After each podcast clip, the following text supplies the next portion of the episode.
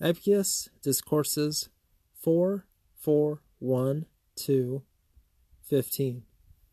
Remember that it is not only the desire for wealth and possession that debases and su- suggests, subjects us, but also the desire for peace, leisure, travel, and learning.